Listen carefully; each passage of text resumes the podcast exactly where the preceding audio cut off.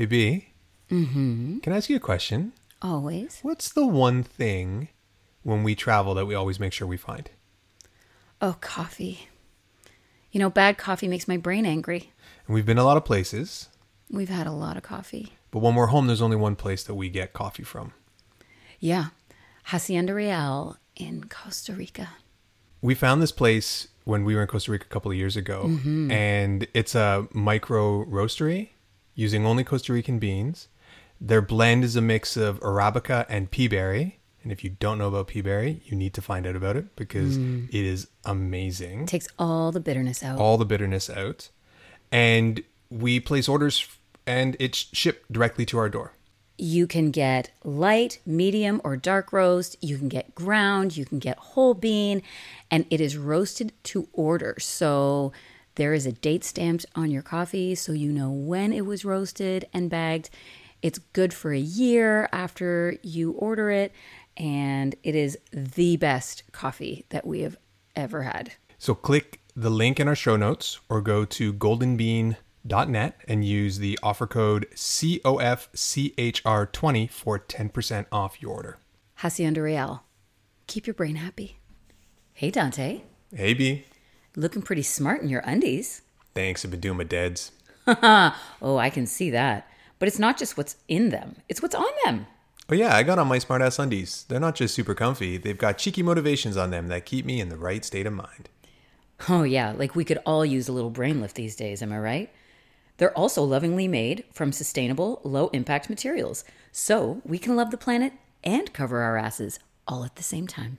Motivate your ass with smartass undies. Click the link in the show notes or on the Things We Love page on our website. And remember to enter the discount code CheatingOnFear10 for 10% off your order. Smartass undies. Cheeky and comfy.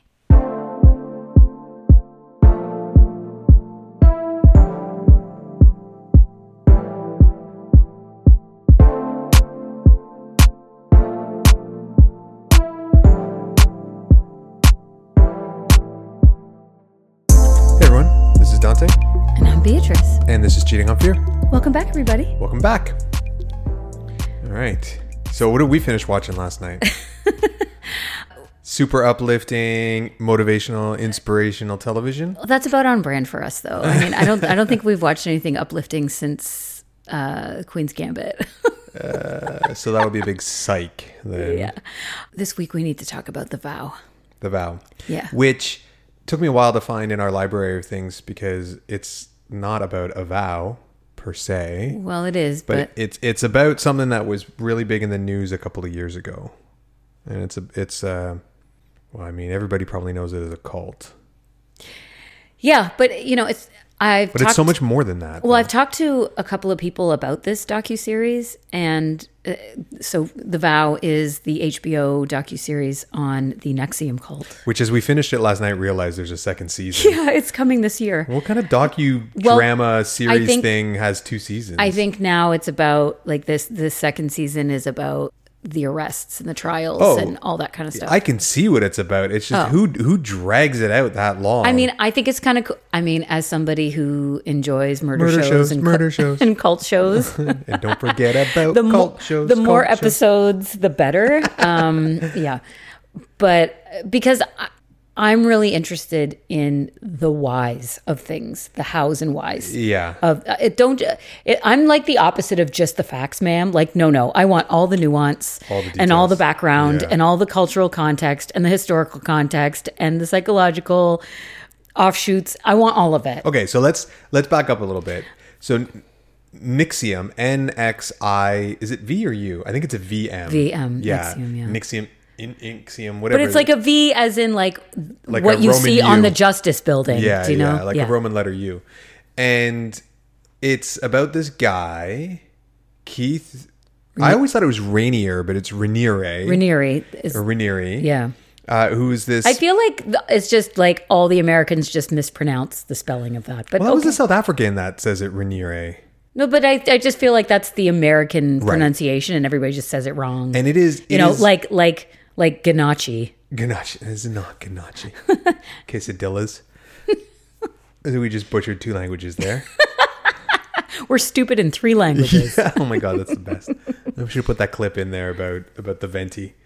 Oh yeah, it's, yeah. Venti means twenty. Yeah, no, Yeah. stupid in three languages. Congratulations. so Keith Raniere founded this thing called Executive Success Program, Yeah.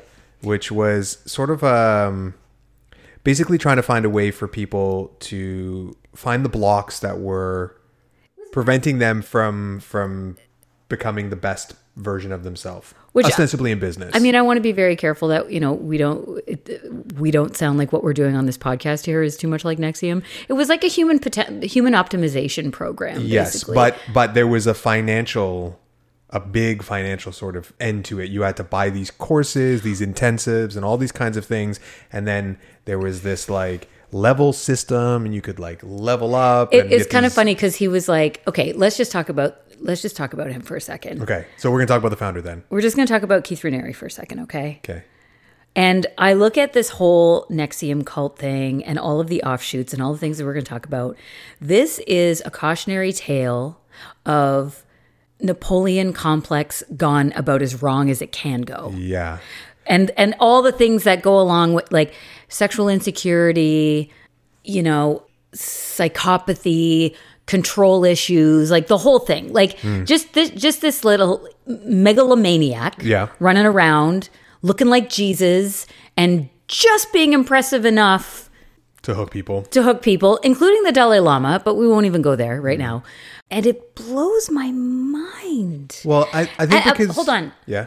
It blows my mind because right now we're living in a, a, a time where nobody wants to talk to you unless you're walking around with sources floating above your head. Right. They don't want to hear anything you have to say. And yet this guy in the early 2000s was able to just say shit Yeah. about who he was and what he knew and nobody ever stopped to go hold on Like his resume is like I'm a judo champion at 11. at 11 I have an IQ of 240. Which Which- the highest recorded is like 165. yeah right? I could have been a concert pianist, but but didn't. but weren't I, Yeah. i'm a con like i'm a concert like i'm at that level are you Yeah. D- like does d- anyone with an untrained ear know the difference between pretty good and really fucking good it's like somebody who says I'm a doctor because they put dr period in front of their name, right? Like it was that kind of thing, and people just went, "Yeah, Yeah, cool." okay, Well, he had the- some business success, so he had some some credentials to kind of ride on. but it's like when people go this is the, this is the, he's the smartest man in the world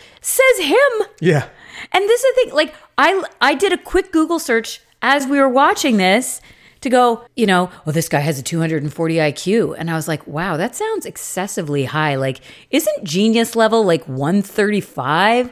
130? and then you look up, it takes you two seconds to look up the highest recorded well, now IQ. in 2021, not in like 1994. Yeah, but it was it was still like two, I like feel they like it's had, easily They had the internet in 2005 and Yeah. 2006. Like they had that shit. Yeah. And it's just kind of like what? Like did this number not sound weird It's to a, anyone it seems else? so excessively high. Yeah, it's like it's like a a 5-year-old that says I've eaten 8 million bugs in my life and you're like, "Okay, like you know, How big's your dick? Eight, nine inches, nine thousand inches, and nobody goes, really? Like, why are you asking a child how big their not a is? child, just like, Oh. not.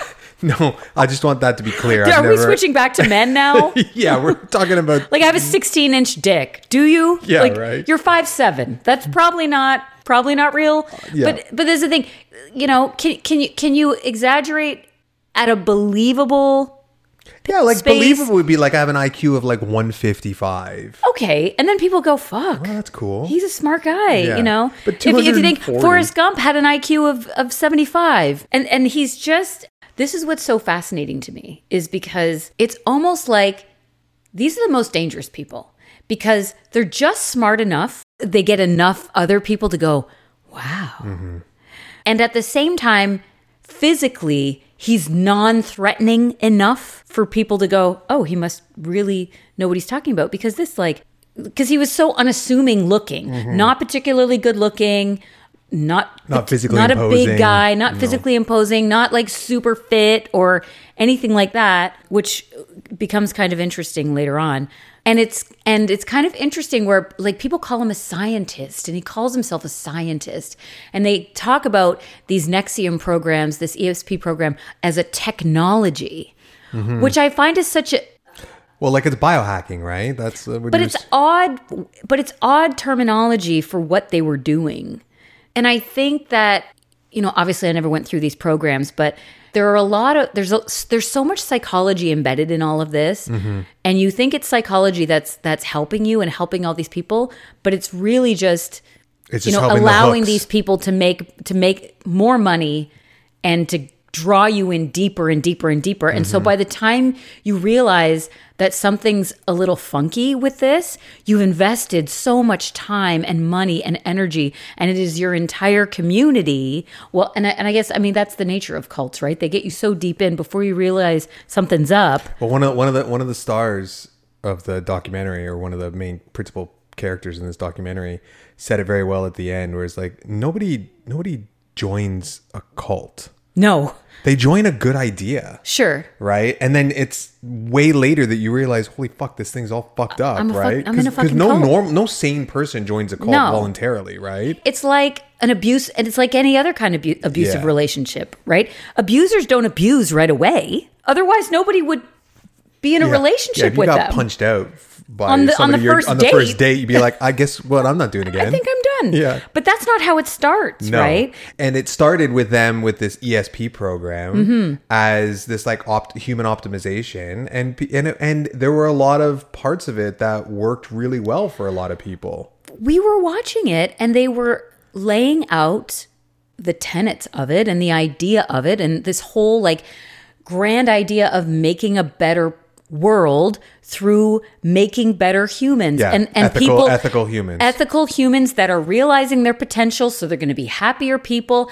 happier people do more for others happier people make a better planet and Yeah. i remember thinking that's something that i could totally get on Get- board yeah, with like absolutely. and if somebody said to you, "Here are the keys how to do that," you go, "Yeah, cool. I, Cool. I want to learn more." But then the first roadblock is it's twenty seven hundred mm-hmm. US to mm-hmm. do your first program. And I, I, I want to be very careful when we're talking about this that I'm not these people are not weak minded, they're not stupid, they're not you know, there were some very intelligent, successful, creative, open minded people in this, caught up in this cult.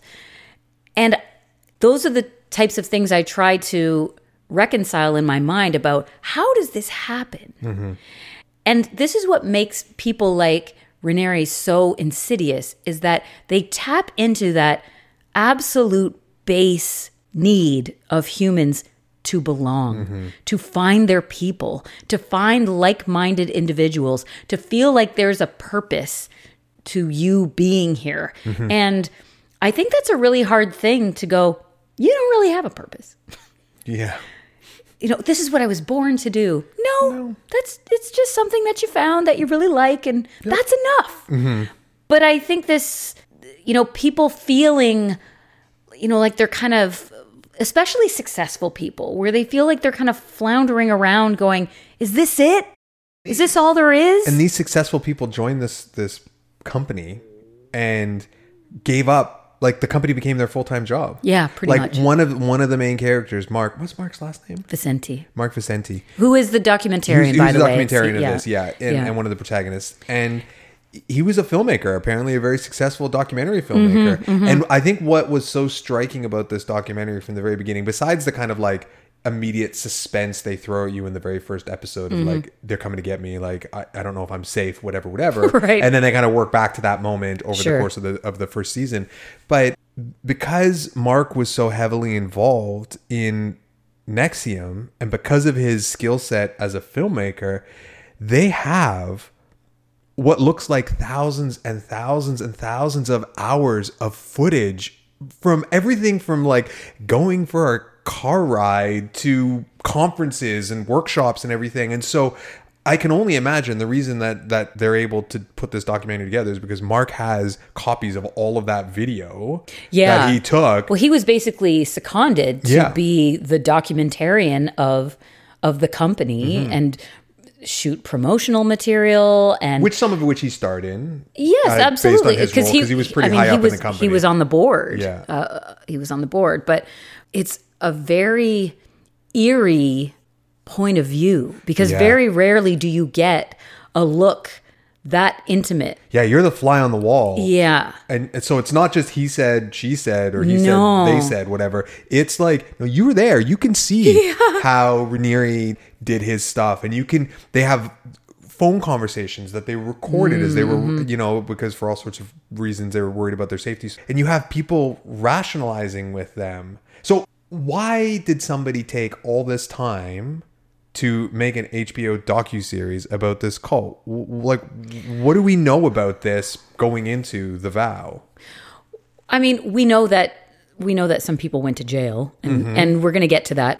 Just you know, spoiler alert: Raniere just got sentenced in October 2020 to 120 years in prison. Before that's before he can get parole. No, he got sentenced to 120 Oh, with no years. chance of parole. He's he's he's eligible for parole, and I was like, I had to read the date more than once because I was like, Am I reading that properly? I'm not a numbers person, but I don't think he, he's not eligible for parole until spring 2120. I love how they say spring. Like it's gonna matter whether it's March or April. I feel like it was a month, but I don't remember what it was, so I just added spring. but it was like, in the next century, bro, you're you're gonna be eligible for parole. Wait, way to shave off 20 years of your 120 year sentence, right? Like, so effectively four life sentences. Pretty much. And and I think it's interesting that you brought up the point of rationalization. And I, this is kind of where I want to go with this is with the main idea being wanting to belong and finding that community of like-minded people. And I think what happened with a lot of people is regardless of the weirdness with Raniere, they found their best friends in this community. They found their spouses in this community. lot they found yep. and how do you it makes it very very difficult to separate yourself from that even if you start to see things that don't look quite right and you know they don't look quite right but you bury those or you rationalize or you justify or you ignore because you're not ready to make that trade-off and i think the pile on on the weird side of the scale has to get to a certain tipping point before you go okay like now I have to go. So things like you find this great community and you know, and there were sort of centers, NXIVM centers all over the country and in Canada. There was one in Vancouver. So you didn't see Raniere all the time.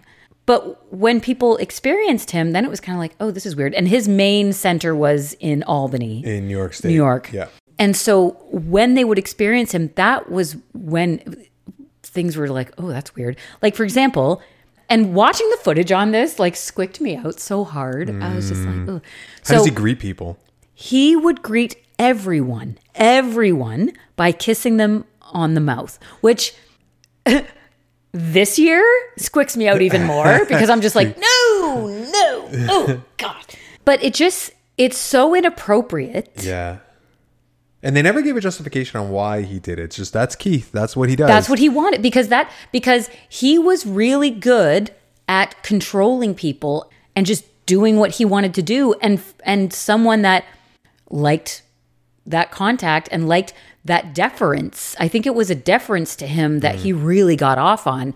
And he would he would get people to do the most outlandish shit just because he could. Mm-hmm. So so the kissing on the mouth was one thing. Like that's red flag red flag. Red flag. Dun, dun, dun, dun, dun, dun, dun. Red flag. Like one of your favorite TikTok trends. It's one of my favorite sounds. Red mm-hmm. flag. It's yeah. It's like don't touch this. Red flag. It's really good. Tell me about the volleyball games. So it's so so weird when It's they so weird. like volleyball's such an odd thing. It's a cool sport, but it's just such an odd thing to become kind of like the that and walks were like the main physical activities that that Keith Raniere was always interested in. And so he would have these volleyball games at like one in the morning. All night. all, all night yeah but they wouldn't start until Midnight. midnight something like that it was like they would get, they would go to like the local community center or whatever Mm-hmm. and then they would start using that gym and it would be a combination of like volleyball games and like a chance to speak one-on-one with Raniere He would hold court. Yeah, after like- these volleyball games. Yeah. and start talking to people. and people would get introduced to him at these things Yeah. and all all this kind of stuff and and it was so ingenious the way that he he developed this whole thing because as soon as you have like an objection to some part of the course material or some activity or some behavior it's not because that's wrong it's because you have a block that needs to be cleared. Mm-hmm. So, what is it about you that is making you uncomfortable in this situation? Because it's not mm-hmm. the situation that's uncomfortable, it's you that's uncomfortable. And it creates this second guessing and this doubting of these people that, that as they work through this program, which just basically sets them up for control Yes. in some very extreme ways as it goes down. But these volleyball games were just so weird, uh, just awkward and weird. Well, and the, and the more I think about it, the more it it makes sense from a control point of view, right? The whole, you know, there's not a problem with the program. You have a blockage. There's something wrong with you. There's a fear you need to get past. And when you have all these other people that you've bonded with in that same room, and all those eyes are looking at you, mm-hmm. of what's your block? What are you afraid of? Why can't you? Why aren't you stepping up? Why can't you do this for yourself? And you go, yeah. It's like when everybody goes, Do you feel that? Do you feel that? And everybody in the room goes, Yeah, I feel it. I feel it. And even if you don't feel it, you go, Oh, yeah, sure. I. I, I, yeah, you want to be part of it, whether you feel it or not. I'm that see you next Tuesday that goes, Yeah, I don't feel it. Well, but- and like, and people would charge in in Nixium. They would charge a lot of money to help with these blockage. Oh, clear, like yeah. hundreds of dollars for a yeah. session. Yeah, and- yeah, yeah. and- What were they called? Like EMs or something like that? yeah, yeah, EMs. And and the other so the other thing that I was because I was thinking about again, my question always is why, why, why, why? well, he was a smart guy for sure. yeah, no, no, no. But but the why of the volleyball games. Oh, okay. Okay. And think about what happens to people's brains when they're sleep deprived. And sleep deprivation seems to be a very it's a main th- thread through this cult. Yeah. There's a lot of there's a lot of um, deprivation, food deprivation, mm-hmm. starvation, constant monitoring of for the women anyway of weight and we'll get into like the women's stuff a little bit later because I think that's that's really where Well, that's where this whole sex cult that's thing. that's where it from. gets super Yeah. juicy, right? But if you think about, he's got these people playing volleyball with the wee him. they the start morning. at midnight. It's going until the wee hours, and then he holds court and answers questions and talks and things like that. Think about the arousal state that people are in at that point, right? Hmm. They're they've just finished some physical activity, so they're feeling good. Right. They're feeling positive. They have that endorphin rush. But then they're but then they're also sleep deprived, so that would make them more suggestible because their brains are tired. So they're just going to accept what they're being given at that point. And I think that is that is really really smart. You know, people are feeling good and so they're going to associate Keith with those good feelings because he's arranged and facilitated this game and that sense of community and physical activity. But then at the same time, everybody's exhausted, everybody's highly suggestible. And so then he just starts talking and starts filling people's minds with whatever he wants. And then people sleep on it and they wake up the next day and go, he's fucking God. Mm-hmm. Like he's, and, and yeah, that is an ingenious way to indoctrinate people and start to exert control over people. And then if you are feeling like something's wrong, what do you say to people? I think there's something going on here. What are you talking about? He's a great guy and blah, blah, blah. Yeah. Like it's hard enough when there's all kinds of people who, who, talk about this one he's a fucking amazing guy he's a great guy and you go this guy's a fucking asshole and Mm-hmm. they all look at you and go what's wrong with you right Yeah. until something super egregious happens and then you go Uh, and even then, it was hard to convince people. yes. Because it's just like anything else unless you're experience unless, unless when, when we're, it's so it's so mm-hmm. So apropos of 2020, yeah. 2021, right? racism misogyny you know all of the things. If it hasn't happened to you Doesn't it doesn't exist. Yeah. that's you know it's not an empathy gap anymore. It's an empathy chasm. Yeah, yeah, it's an empathy grand canyon. Yeah.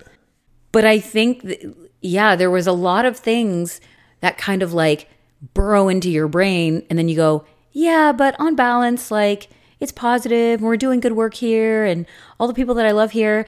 But then, then what happens is Aunt Beru, Yeah, from the new from the Star Wars prequels. the Australian actress that plays Aunt Beru, who joined NXIVM, Yep, Bonnie. Mm-hmm. met Bonnie, met Mark. Mark. Vicente. They fell in love and they got married. Yep. But seven years in, she goes, I'm fucking out of here. Yep. I'm leaving. I've seen some things I don't like. This doesn't feel right. I don't like this.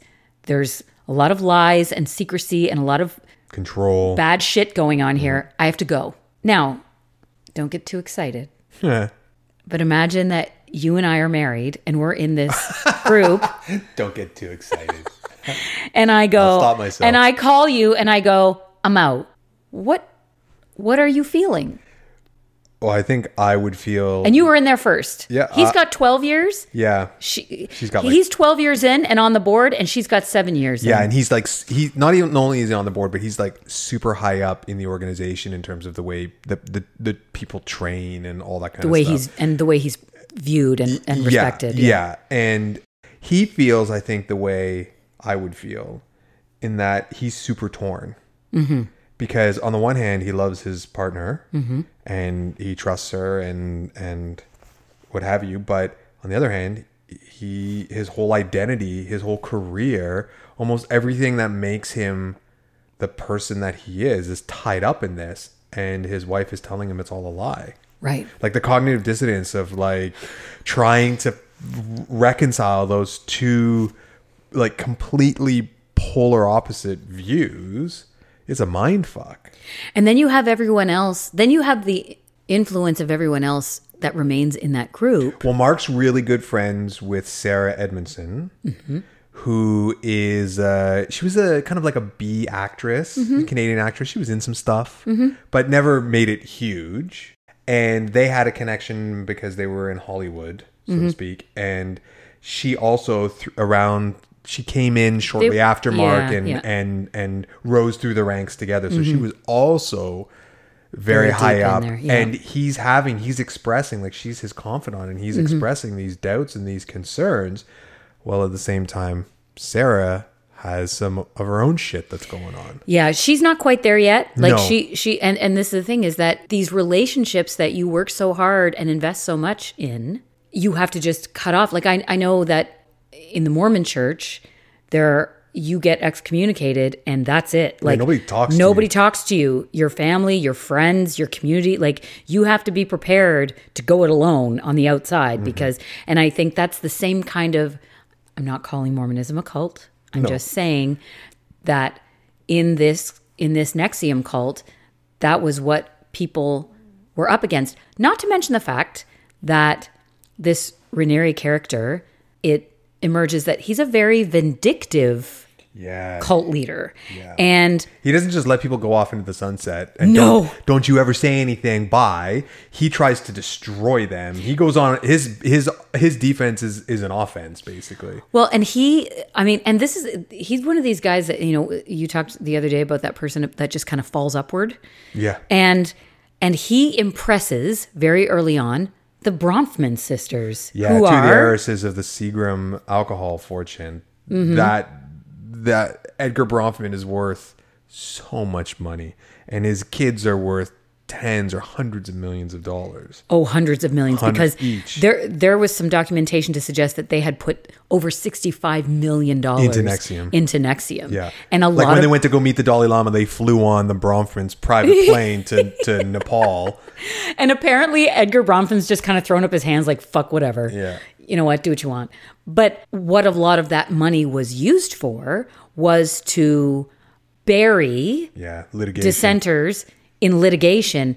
Ta- We're talking about hundreds of lawsuits. simultaneously, like three hundred lawsuits against one person. Yeah. In, in like, what, like a, like a month? Yeah, a month or two month period. And one woman that left, Susan Duns, don't don't as Duns, Duns. Duns. she she her full-time job was fighting these lawsuits Yeah.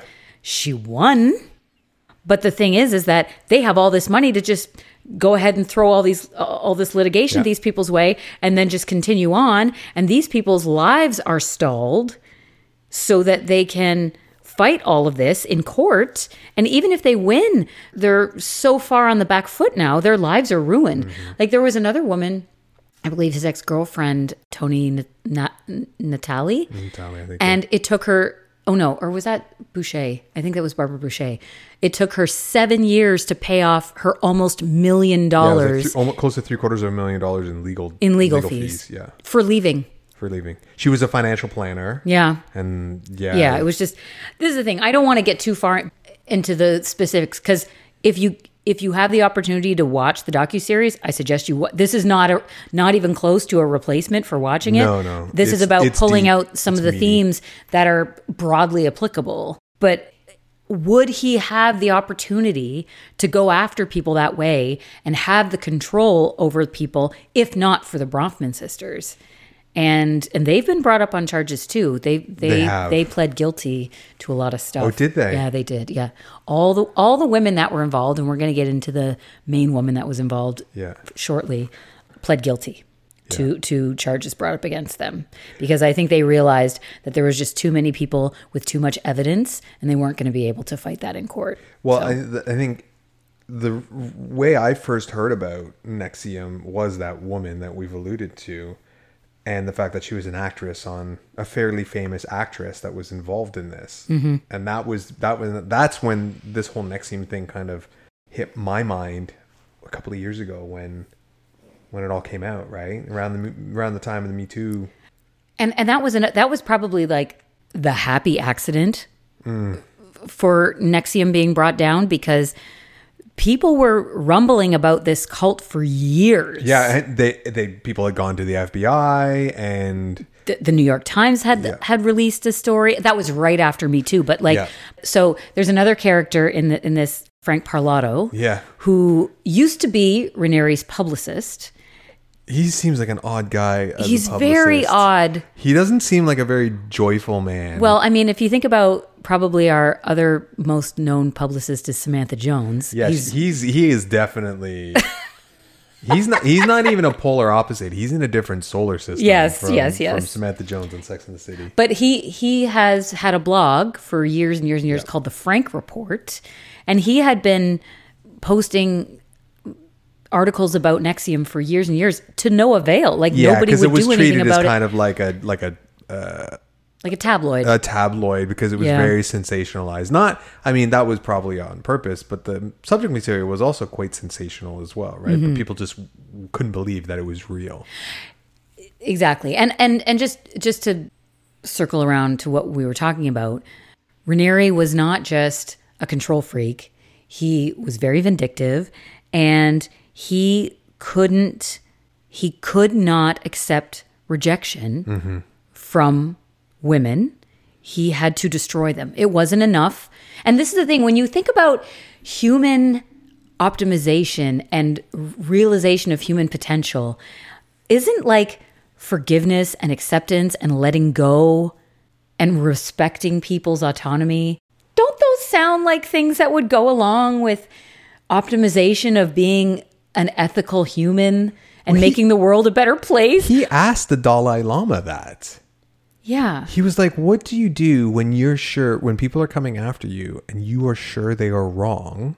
Yeah. At what point do you stop turning a blind eye and and do you fight?" And the Dalai Lama gave him a real kind of like non-committal. it's kind of like well sometimes you have to take appropriate action yeah, that was it. And but but if you told the Dalai Lama, so my girlfriend dumped me and she left my cult, like what do I do? And he'd be like, nothing.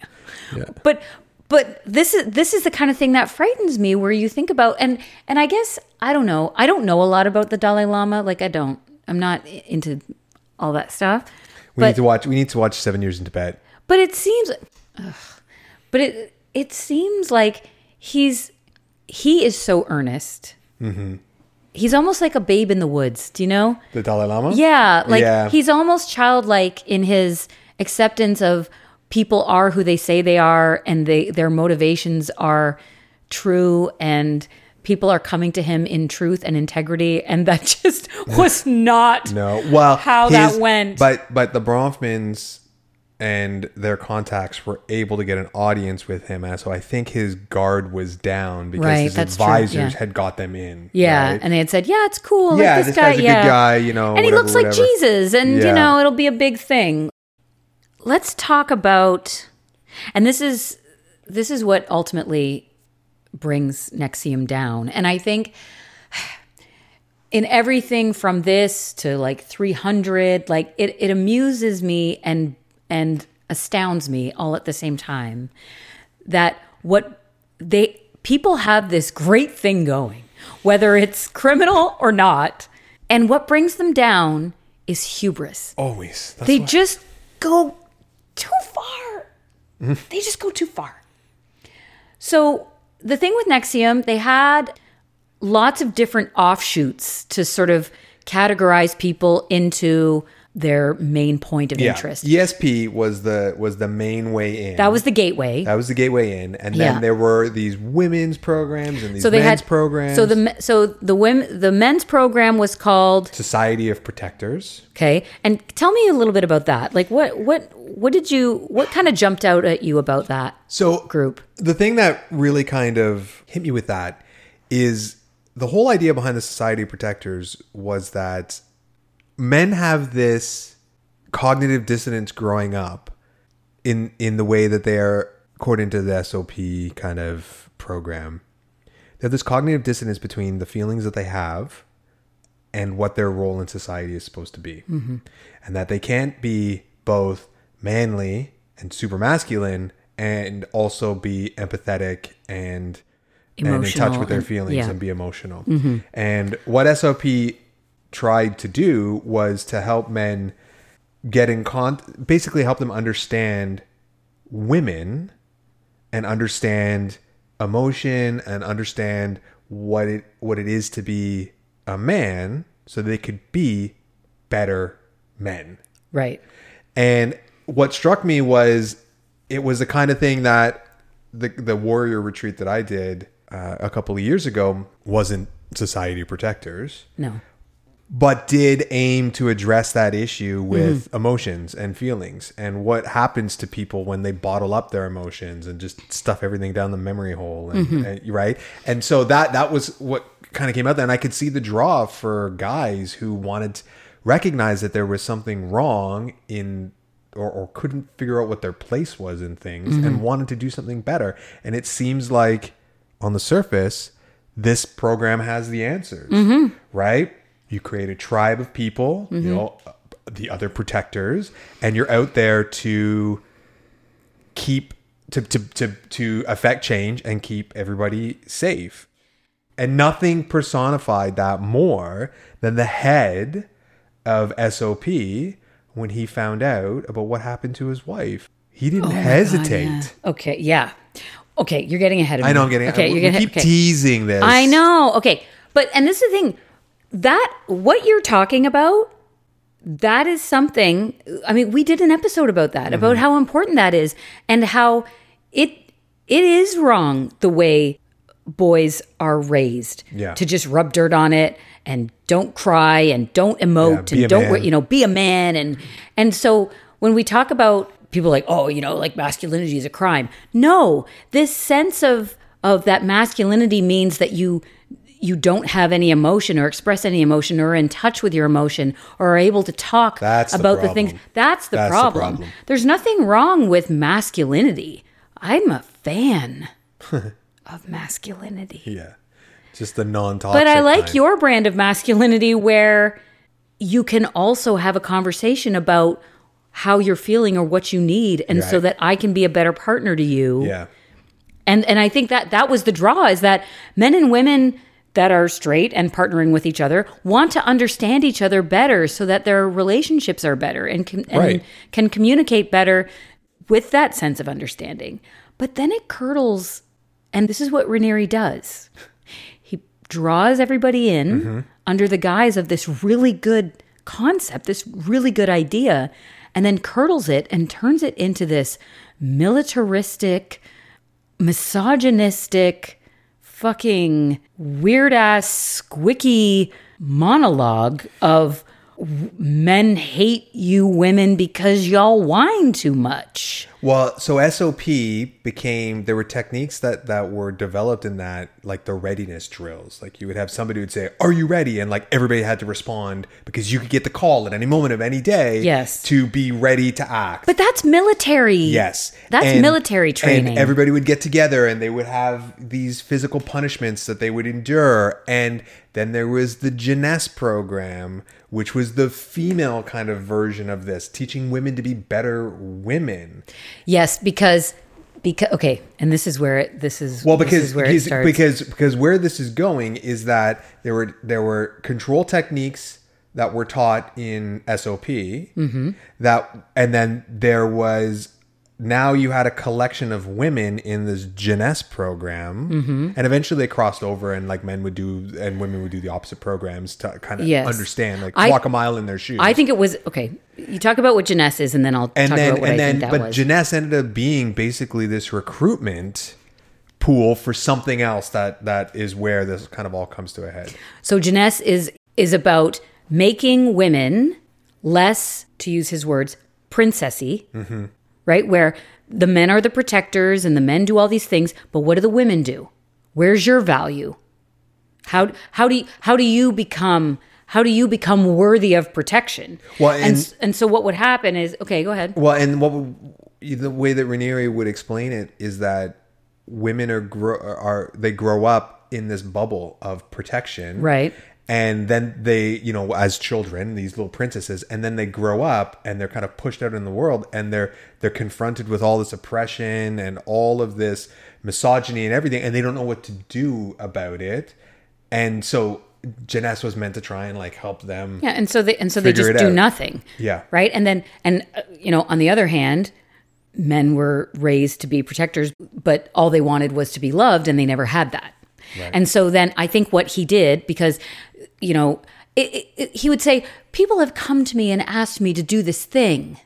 And it's like, did they? and he Or was never just he was never on the board of anything he was never an employee he like he was he, He was removed himself his from- fingerprints were off of everything Yeah. yet it was all because of him he was he was He was the Teflon. yeah he was the initiator Yeah. he was the, but he he would he would say you know people have asked me you know there's women that want to be involved in the SOP you know teaching and core programs and and men that want to be involved in the Jness programming. And so let's kind of put these things together. And what he was doing was testing this sort of master and slave dynamic mm-hmm. Mm-hmm.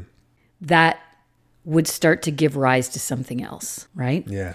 And a lot of the things that he was doing and saying in these mixed company programs was like super misogynistic and very and he would always, like it's like when somebody says like- JK. Well when, when somebody is about to say something super offensive to you but they say no offense beforehand so you can't get offended about the offensive thing he would say all these offensive things these all these misogynistic and terrible things and he'd be like but i'm just i'm just helping you understand what what's going on out there like i don't believe the things i'm saying but this is like what men say but it was totally it's like men don't say this. yeah, like it, it, it was it was very clear it was him. It was like don't get offended. Like I'm not I'm not saying that. I'm just I'm telling you what the mentality is and what all of and you're just like no. And it's like, is it is it their mentality or is that your mentality? Yeah. Mr. You know, stalking, you know, having other people in your cult stalk your ex-girlfriend and make her life a living hell. But yeah, so let's talk about Jness as a recruitment ground. What what was the ultimate th- and and this is this is uh, where it all comes to a head. The hubris, the step too far, all the shit where it's like he gets so comfortable and so well, he gets away feeling- with things for he gets- so long. Yeah, he gets away with so much for so long. And this is even after people, you know, Frank Parlato starts his blog and there's an article here and there and somebody speaking out here and there and nothing's happening to him. So then he takes that one step too far and let's let's this is where we need to talk about Allison Mack. You know more about her than I do. So I was never a massive fan of Smallville, Mm-hmm. but it was like the CW's Superman, Superman kind of teen drama series, Mm-hmm. and she was in that show. I can't remember her character was. I think she was like Lois's friend or something like Okay. that. She wasn't the star of it, but but she was fairly recognizable But character. Kristin Kreuk was Lois, Yes. right? Was Lois, I Who was also a member also- of, of NXIVM, but she left. Yeah, and She didn't through, stay very and long. through Sarah Edmondson, who was kind of on the West Coast. She was in Vancouver, but she was part of like the West Coast ca- Canadian film Mm-hmm, industry. So there was a lot of people from like Battlestar Galactica, a lot of women from the Battlestar Galactica series that were in NXIVM, and Mm-hmm. you know all this kind of stuff. And so Ali Mack gets into ESP and works her way th- up through it. She ends up being the head of Jness mm-hmm. and then creates this sort of splinter organization called mm. DOS. DOS. Yes, It was like and- do, it was like dominance over submission or something Well, like th- that. I okay. was the Latin on it? so the Latin on it is Dominus Obsequious Sororium. Okay. So basically, Dominus means owners, mm-hmm. Obsequious means compliance, and Sororium means sisters. Mm-hmm. Okay, so that's like kind of the direct translation. But the the translation that's given is lord over the obedient female companions. Right. Okay. Sold as like this sisterhood, Okay, so yeah, so Allison Mack was the head of this. Mm-hmm. And and it was kind of shadowy. It was not like an official sort of thing. which I think added to the appeal. Right. Like there were websites and all these other things for all the other programs, But not but this. DOS didn't have that. So how it would work was this. And and it's again very ingenious from a psychological standpoint. The idea of feeling chosen Right. You were specially by another selected. woman. Usually a very respected woman. Yes. Somebody so, higher up in the program. So, and I'm going to use Sarah's Sarah as an example Mm-hmm. of how this would work. So Sarah gets approached by Lauren, who is also very very high up. Was she the daughter of the other co-founder? Nancy Salzman, yeah. Yeah, we yeah. didn't talk a lot about Nancy because I don't. We don't really know much about her. We don't She's- really know much about her, she- but- she is in everything, and yet there's no information about Yeah, her. She was a therapist, and her and Keith came up with this, and she was super high. She's in all the videos and everything, but yeah, she she was an expert in neuro linguistic programming, Right. Which sounds really scientific, but it's really just hypnotherapy. yeah, it's a type of hypnotherapy. And so, you know, she gets brought in and and he and this is the thing. He basically kind of does everything through her. Yes. But anyway, so Lauren is her daughter. Yeah, who all super Also high, very up high up. in, in the organization. And is basically Sarah's best friend. Mm-hmm. And so Lauren approaches Sarah and says, Listen, so there's this women's group that, you know, like how powerful would it be if we all if women banded together to do good things in the world? instead of fighting amongst themselves, and, and and so there's this there's this new group women's group that is really working for me it's really doing really good things for me would you like to be a part of it and you go yeah like this is this is your best friend talking about something that's really working for her you know i mean you talk about like women share like this is the best makeup and they go oh fuck yeah i need that Or the right? best vibrator. or the best well that's true too. Yeah. This thing's really working for me. Oh my god, that's cool. Where if you want to talk about optimization uh, anyway so sarah says well yeah of course i would i want to be a part of that. I want to do good things. I want to you know deepen these relationships with women. And and as a woman yeah, i feel that that is something that is a very it's a very deep need to want to bond with other women Mm-hmm. on that level because there's so because women are shitty Yeah. to each other you know you look at some people call it the sister wound right, Right. where i i you know all about this i've been hurt a lot deeper by other women than i have by men Mm-hmm. and so i think had i been offered an opportunity to have a deeper relationship with women that i loved and respected that would be a great thing Mm-hmm. so sarah agrees and then lauren says well but first we need collateral yeah. We, we you can only do this if you're really committed. Yeah, and I can't and- even and- tell you what it's and- about. And women, as princesses, have no idea what commitment is. We can get out of women can get out of everything. We can get out of relationships. We can get out of marriages. We can Mm-hmm. Get get out of of speeding tickets. We can get out of everything. So we need you know, we'd have no idea what commitment is. And I can't talk to you about what this group is about until you make that commitment. And so what what would examples of is it is it collateral like you have at the bank? Well, no, No. It, it was never financial collateral. It was emotional collateral. So like what what for example? Well, it and it it doesn't start at the most extreme side because again, nobody would do it if it started. But in Sarah's case, the collateral were things like her recording videos saying that her husband abuses their child or saying disparaging I feel like that's things. I mean, that doesn't seem like a not a big deal thing. I Well, mean, that seems like a big deal thing. Well, but but because because Sarah said to Lauren like I don't like wh- I don't know what to offer, and she's like record these videos. They don't have to be true. You, they just have to be something that would be damaging to you if it got out. right. To to to solidify that commitment. So things like well, um, and then eventually nude photos. nude photos became and and, and it was or like th- but but there was that other woman that t- had talked about the deed to your house. Or like it would it would escalate and you had to give collateral every month. Yeah. Right? Mm-hmm. To up that ante to deepen your commitment to this group. Yeah. And so sarah goes okay. And because lauren's her best friend she's like don't worry like it's me. Yeah. I wouldn't steer you the wrong. rock no yeah, yeah it's me it's, the rock. it's me and and so she gives the collateral and then lauren tells her what this is what dos is yeah. Now you're in. and basically lauren is now your master Mm-hmm. and sarah is her slave Yep.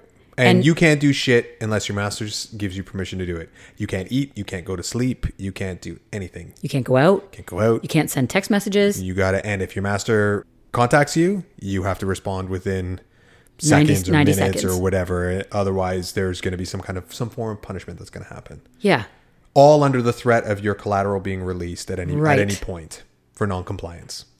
Right. And the whole point is to make you accountable Mm-hmm. and to make you a disciplined person and to make you a better person. Mm-hmm. Right? And people were having to count like they they would have to ask for permission to eat. Like I can I have this many calories Can? I have six grapes? Yes. you may. Yeah. Right. And so and then what happens is and and it seems like Raniere is like a big fan of the pyramid scheme. He had a pyramid scheme in the 90s that Mm-hmm. Yeah, we didn't find that out until like the second last episode. No, the last episode. Yeah. That like his first business was an MLM. NXIVM is an MLM. Yeah. Because it's like people people pay to take these courses and then you got to bring in other people to take the courses or the whole fucking thing topples. And then and now DOS is also a pyramid Mm-hmm. scheme of fucking masters and slaves because once you get to a certain and a certain level of of of collateral, you get your own slaves. And then your master becomes their grandmaster.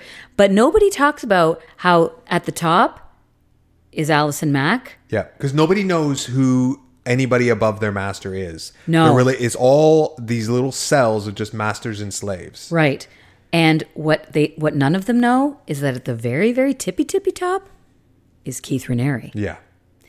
And he has completely removed himself from the narrative of this whole thing because it's it's all about the women. It's about the women, and he's not a woman, so he doesn't know what it's like, what the experience of a woman is. So he can't he can't dare deem to tell you a woman what a woman's experience is. So he kind of gives permission for this group to form, and then ostensibly just never is part of it ever again.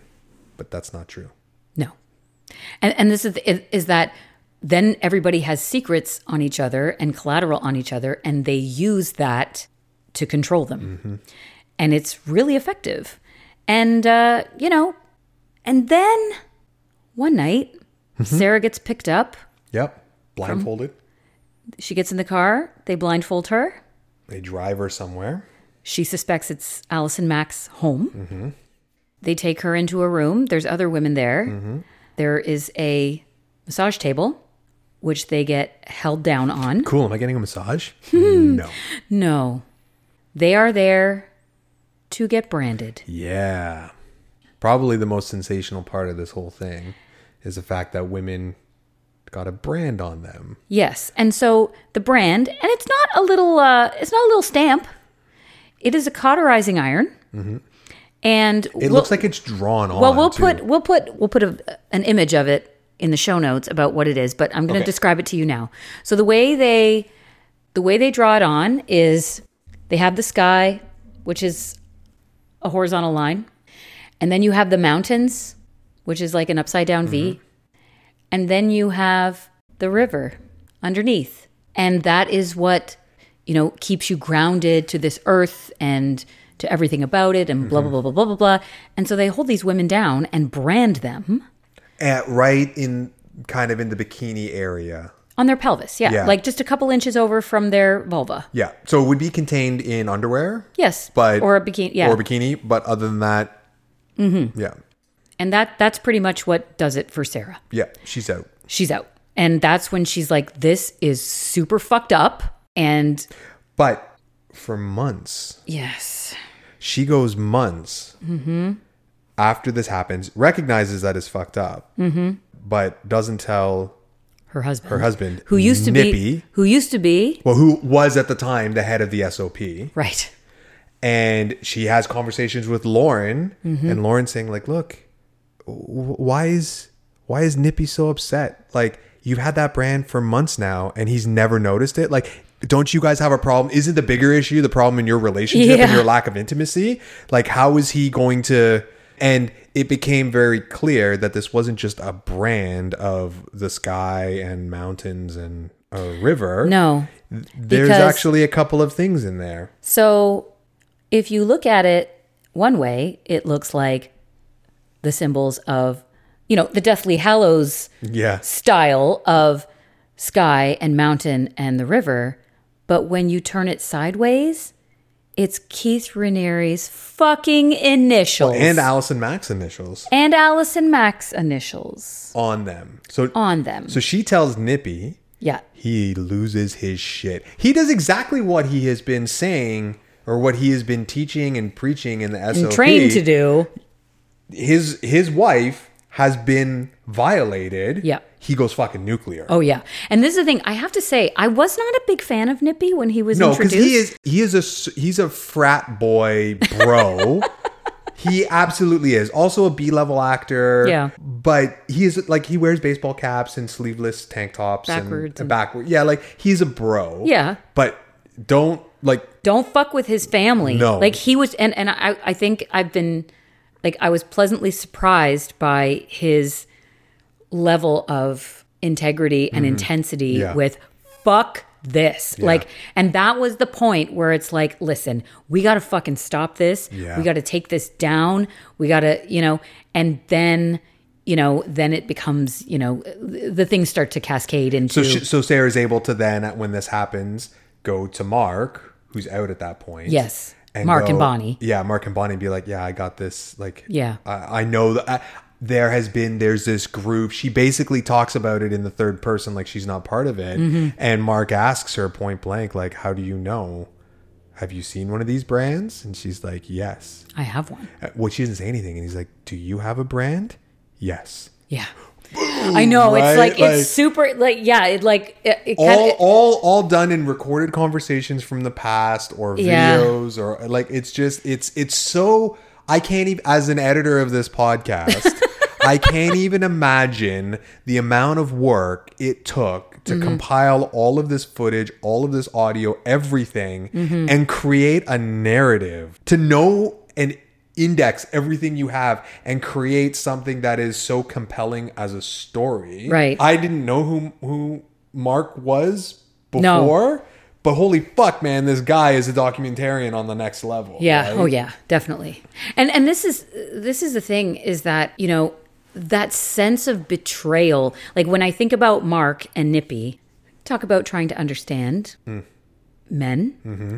And that sense of betrayal and rage. And oh, I think we left out the most important part about DOS is what the whole point of it was was to create a bunch of slaves. A lot of them were being groomed for and indeed did have sex with Keith. Yeah. That was basically the point. That was the point of it. Was to create a community of sex slaves Yeah. for Keith. Now, Sarah was never groomed for that. No, she never did. And, And but she was also the highest ranking E ESPN, ESPN. Yes. Mm. But Lauren was having sex with Keith, Yeah. as were a lot of the the the women. But it seemed like And what does her mom Nancy have to say about that?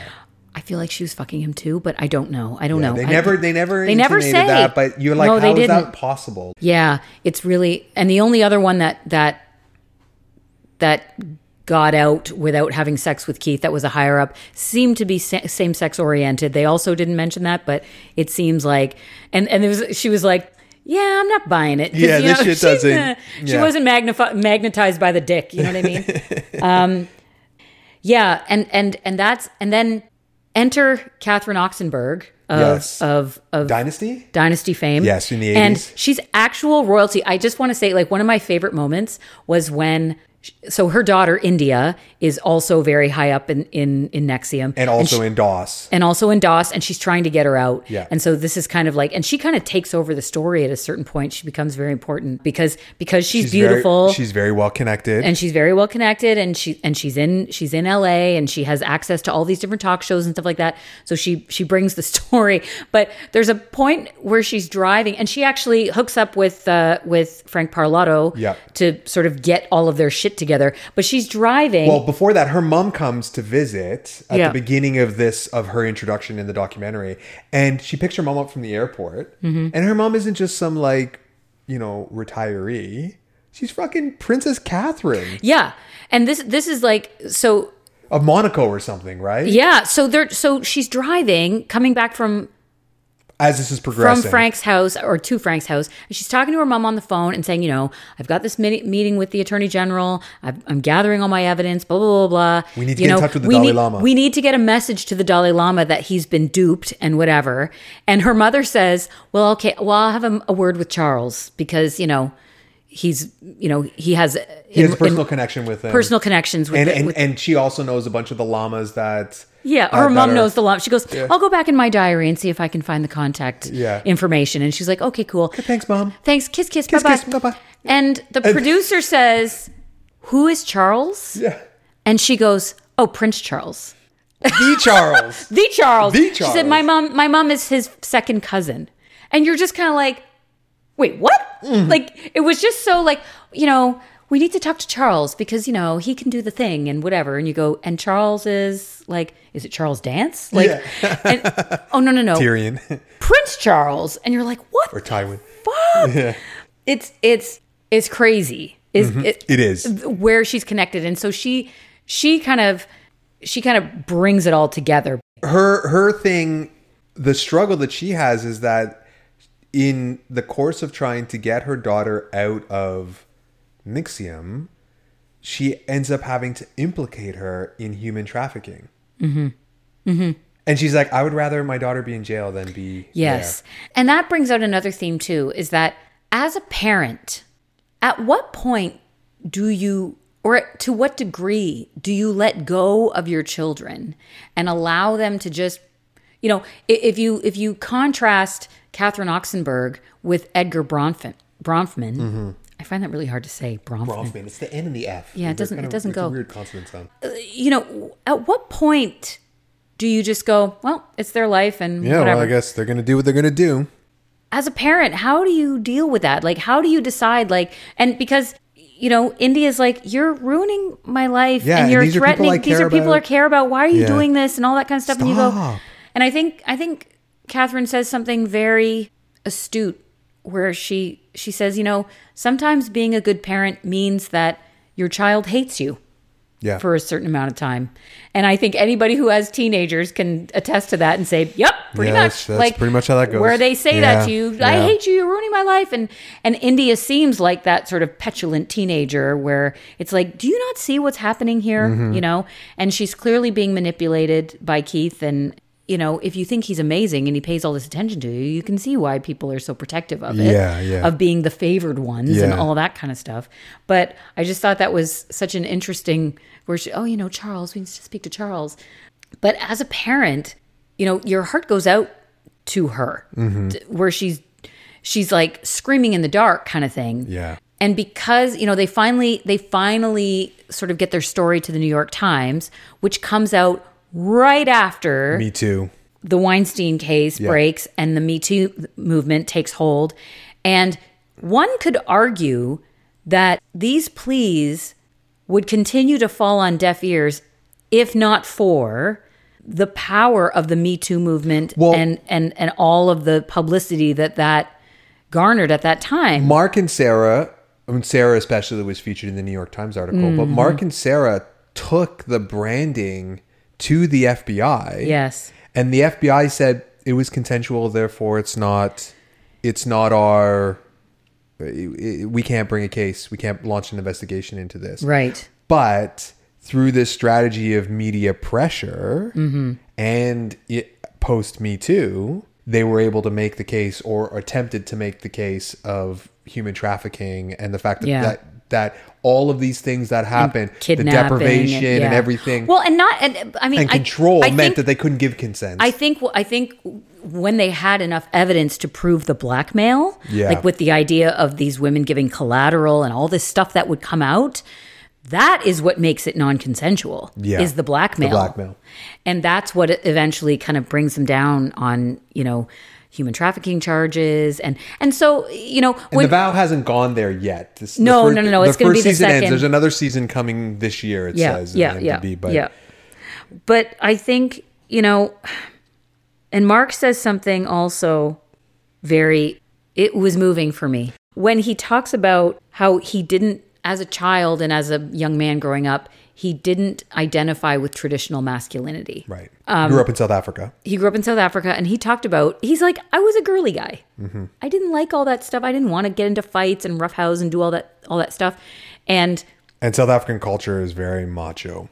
Yes, but I think uh, what I what I put in my notes there at that time was that because my whole thing is why, I felt like that him growing up like that and not identifying with that traditional masculinity and looking for something else left him wide open for Raniere. Because that relationship was very important to him. Yeah. to have a man that seemed to be sensitive and intelligent and be in touch with their feelings and to understand what other people are It- feeling it's a and validation to Mark about the way he is. yes And that his version of being a man is is acceptable. and unfortunately this ability for Raniere to pull out people's vulnerabilities and their fear and their shame and their guilt allowed him gave him all the tools he needed mm. to control these people and to you know to disastrous result. Yeah. and I, I the humanity of this story you know it it has a profound effect on me because i think that there are a lot of things that are this is it's kind of a hallmark of the time that we're living in right now hmm. with kind of the rise of QAnon and and its its extension of its tentacles into the wellness space and mm-hmm. places that people think they're safe Yeah. from all of those. And there's a lot of really dark shit going on in a lot of places that you think should be or would be positive spaces Yeah. for people to be. And I, Well, people let their guard down because they think it's a safe space. Right. And then that makes them just so much more vulnerable. right. that. And not because they're weak and not because they're stupid and not because, because we're all, and especially right now where we've all been isolated Yeah. for a and long on time. guard for a year. and we just want connection we want to get back to that sense of a, a, a community and and like-mindedness instead of all this divisiveness that we've been dealing with right so and especially and again like the thing with with dos really pisses me off and hurts me right down in the cockles because women tend to trust other women before Yeah. they trust men. And when the person that is quite literally blackmailing you into slavery is your best friend. is your best friend, it's it it fucks with your mind right. and your sense of things. And you know, I mean, I don't want to get into like, you know, the the women that Weinstein used to lure other women into his space, or Ghislaine Maxwell you know, her luring women in for Epstein. Jeffrey Epstein, Yeah, it- it's Or just the idea of a honeypot, right? Like yeah, the idea of a honeypot, and that's and that's what the that's what the Russians were really adept at using to get secrets out of the West. Yeah, but that but that's Sorry, the Soviets, But the that's Soviets. using that's using women to get at men. Mm-hmm. Using women to get at other women is a whole other level of shittiness that I think is so damaging to the collective Yeah. that this needs and and I think what strikes me when I when I talk to people about this, how many people go, oh, "I'm not I've not heard of that." What? About NXIVM. Yeah. Well, because it, it, it I remember it made headlines. There was, you know, Allison Mack was arrested and Mm-hmm. and Raniere was arrested and the trial happened and I didn't even know that he had been convicted of it. Well, I mean, it was October 2020. We were kind of busy. No, but but but I all I knew is the trial happened and Yeah. then that was it. I didn't yeah. even know what the result was. It was like we moved on to something else. It was like I don't know. Did did Kevin Spacey come out at that point? Like what was the next big scandal in Hollywood that kind of drowned it out? Well, right? think Cosby? about think, think about what was happening around the end of October. Like we were staring in the face of like a major election in the United States. Well, no. so that's all we were thinking about. Sure, but but that trial wasn't in 2020. That trial was in 2019. sure, but like I said, like I said, I think I think, but he didn't get sentenced until 2020. I know. So that's what I'm saying. I think it just kind of got buried, and we were just busy with other shit, and we just didn't notice it. But just not. I think that there are a lot of lessons to learn through this Yeah. this whole NXIVM mess. And for me, as a woman, in particular with DOS and Jness, that more than ever, we need strong female role models and and women in our lives that lift us up without shame and without your own agenda. And that's that's really what it what it what offends me about this. And and even in the name, they were hiding this in plain sight. yeah, they were. Jness is a play on the god Janus, which is where we get the month January from. Mm-hmm.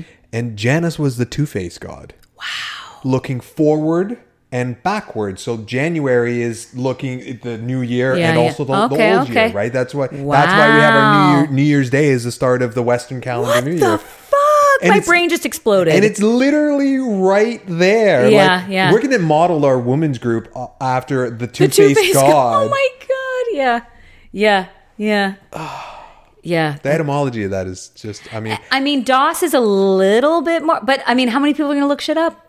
You know, they have all these they're so busy and not sleeping and doing volleyball at and not eating and, not eating and over exercising and, and and, busy and- running courses and doing and all this asking stuff. for permission to fucking do shit Nobody's to take got a extra breath. time to do that. No. And everybody that's close to you is involved in some form or fashion in Yeah. the organization. So they also don't have time. Mm-hmm. It's only when your mother's a famous actress and, and you know, you've disappeared that there's some who also she introduced Yeah. India to Yeah, she to did. this. She did courses for a couple of years, and she was like, you know what, this is fucked up. I'm Yeah. out. So, what's your take home on this one? Kind of Oh, your overall. Jeez. I don't think I'll ever get tired. I, I like. I hope they run out of material to talk about cult leaders, Mm-hmm. but I don't think I'll ever get tired of the fascination of how somebody can garner the power that a cult leader Mm-hmm. can garner. We started watching the one about David Koresh, Oh yeah, um, the Branch Davidians, yeah. um, and and just Waco, Wa- uh, Waco, yeah, which is a dramatization, but it is still a dramatization, super but well it's based done. on based on on true true events, and I just the capacity for people to control other people, and the sense of people and the exploitation of people's need to belong for nefarious purposes. Mm-hmm. It's the boiled frog analogy that we talked about in relationships all over again. Mm-hmm. If they came at you and said, "Join this program, you're going to get a brand on your pubic area," nobody's going to fucking do that, right? Mm-hmm. But the long game to get there just yeah blows my mind. I, I I'm both in awe and in disgust of the fact that something like this could happen.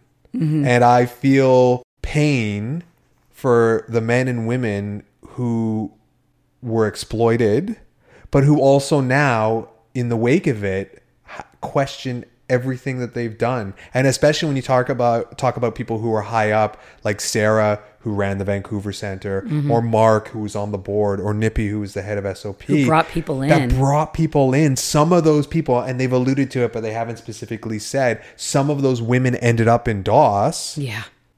you go like I can imagine it. It's bad enough when you're in a relationship with somebody and then you break up and you realize they weren't the person you thought you were, and you get all fucked up about like, am I like, can I read people properly? Am I bound? Mm-hmm. But that level of shit mm-hmm. Mm-hmm. times you know a million. Right. Yeah, just yeah, Yeah. I can't believe it. What's your take home? I mean, I talked about the whole women fucking up other women and using other women. That that So it's a it's a it's a raw nerve with you for sure. that's a raw nerve with me. But I think the take home for me is that we need to show each other compassion and empathy and love so that it's not people don't have to go to such great lengths to get it. The damage that is done to people that makes them ripe for this kind of exploitation is the root Mm-hmm. of all of this. I think I think that's the part that where I think if if this if this kind of love and acceptance and connection and community wasn't so rare, Yeah. it wouldn't NXIVM would never exist. No, if you didn't have to do volleyball at three in the morning to be part of something to, to be a good person. Yeah. Like yeah, I see and what you're saying. and yeah. and and the, that sense of you don't need someone else to tell you how to be a better person. You know what you need to do. You know, like the, so much of what you think is outside of you is Mm-hmm. not. But but I think yeah, the the number the number one thing is is about how we need to normalize community and connection Mm-hmm. and and acceptance and love and encouragement. You know, just well, I, just I, in I think general. I think you know here in Canada we are kind of late spring 2021. Mm. Things are starting to open up or will be opening up again soon. Mm. I think people are going to you, that that isolation and deprivation of social contact I think is going to make people a bit more aware of it and Mm. understand how precious it is and and maybe that will help insulate people against future versions of people like Keith Raniere.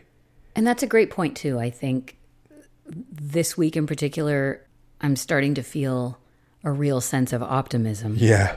that I haven't felt for a really long time. It, it had been so long, in fact, that I didn't quite recognize the But- feeling. Yeah, yeah, it's been it's it's oh, it's like it's like a it's like an old friend that you forgot ex- is even still alive. Hello.